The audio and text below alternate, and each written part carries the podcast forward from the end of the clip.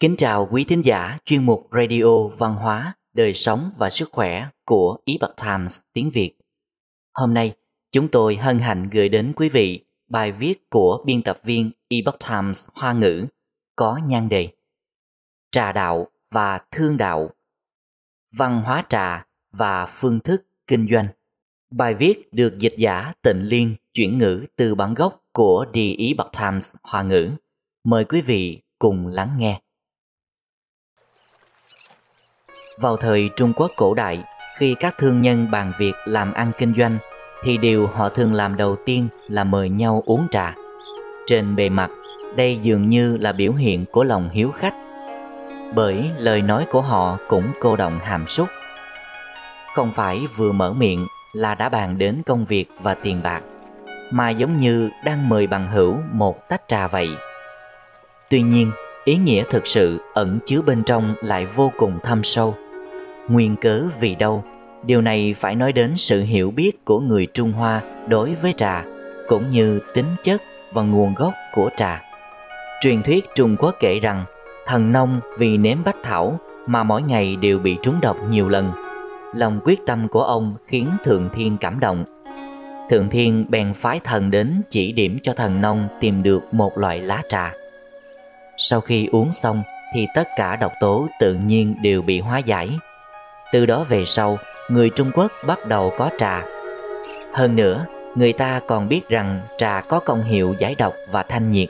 Do đó, Trung y thường nói rằng khi uống thuốc trị bệnh thì không được đồng thời uống trà. Không chỉ trà có công hiệu đặc biệt mà cả nước pha trà cũng như vậy. Tư tưởng của con người có thể ảnh hưởng đến tính chất nước ở môi trường xung quanh họ. Khi một người suy nghĩ về một việc gì đó nước xung quanh người đó tự nhiên cũng chứa đựng tính tức về sự kiện đó. Nếu họ nghĩ đến chuyện tốt thì tính tức là thiện lương, tốt đẹp. Uống nước này sẽ có cảm giác vô cùng dễ chịu.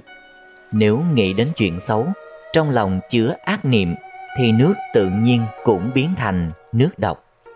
Các thương nhân đều biết rằng điều khó khăn nhất hiện nay khi đàm phán kinh doanh chính là hiểu được suy nghĩ và mục đích thực sự của đối phương liệu họ có thành ý hay không?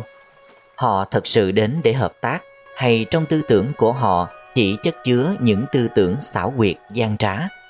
Chỉ vì mưu cầu chiếm đoạt lợi ích mà đến. Khi bàn chuyện kinh doanh, người chủ nhà am hiểu trà đạo và thương đạo sẽ pha một ấm trà mang hương vị mà bản thân quen thuộc nhất. Pha ấm trà ngon nhất để mời khách.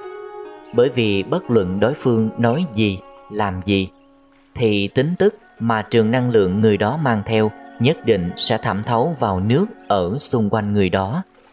Nước trà sau khi thẩm thấu loại tính tức này thì công hiệu giải độc của trà cũng sẽ bị loại nước ô nhiễm này ảnh hưởng.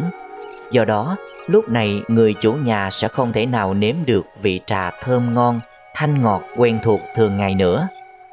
Từ đó, trong tâm cũng hiểu được rằng thương vụ kinh doanh này có thành hay không có đáng để tiếp tục đàm phán hay không. Đây chính là bí mật pha trà đàm phán kinh doanh của cổ nhân và cũng là nội hàm trà đạo truyền thống của Trung Quốc. Hơn nữa, khi thực sự đi vào việc đàm phán kinh doanh, để hai bên có thể có cùng chung tư tưởng, quan điểm và yêu cầu là điều vô cùng khó khăn. Đối với cách nhìn nhận và giải quyết một vấn đề, điều khó đi đến thống nhất nhất thường là xuất phát điểm của tư duy và quan niệm. Đây là phần khó khăn nhất trong việc đàm phán, đồng thời cũng là điểm mấu chốt quyết định rằng cuối cùng song phương có đạt được thỏa thuận hay không. Ưu điểm của việc thưởng trà trước khi bàn chuyện kinh doanh là nó giúp mọi người có thể buông xuống những gánh nặng trong tâm trí, xem nhẹ những tính toán, mưu toan trong công việc để có thể thưởng thức một ấm trà. Sự tinh tế vi diệu của trà vị chỉ có thể cảm nhận chứ không thể diễn tả bằng lời. Khi hai bên cùng nhau thưởng thức một ấm trà, chậm rãi nếm hương vị của trà, cùng nhau điều chỉnh tư duy đạt đến cùng một tần số, lúc đó họ sẽ tự nhiên có thể tâm lĩnh thần hội, thấu hiểu lẫn nhau. Hơn nữa, họ sẽ thể nghiệm được niềm vui của việc cộng hưởng tần số. Thông qua việc thưởng trà, hai bên đã tự nhiên đạt đến sự đồng điệu và hòa hợp trong suy nghĩ và thông tin. Cho nên, việc đàm phán sau đó sẽ rất nhẹ nhàng và vui vẻ. Sự việc đến lúc chắc chắn sẽ thành công. Bởi thế mà nhiều công ty giới chủ lưu hiện nay khi đàm phán công việc kinh doanh thường mời trà nghệ sư Trung Quốc đến pha trà. Sau đó, cả chủ và khách cùng nhau thưởng trà. Thương đạo là sự dung hợp quán thông vào trong trà đạo và trà đạo cũng thể hiện được nét tinh túy của thương đạo. Giống như văn hóa truyền thống Trung Hoa, nó thẩm thấu vào trong mọi mặt của đời sống con người. Nhưng không phải người đại trí huệ thì không thể nào chạm đến. Quý thính giả thân mến, chuyên mục Radio Văn hóa, Đời sống và Sức khỏe của Epoch Times tiếng Việt đến đây là hết. Để đọc các bài viết khác của chúng tôi, quý vị có thể truy cập vào trang web epochtimesviet.com.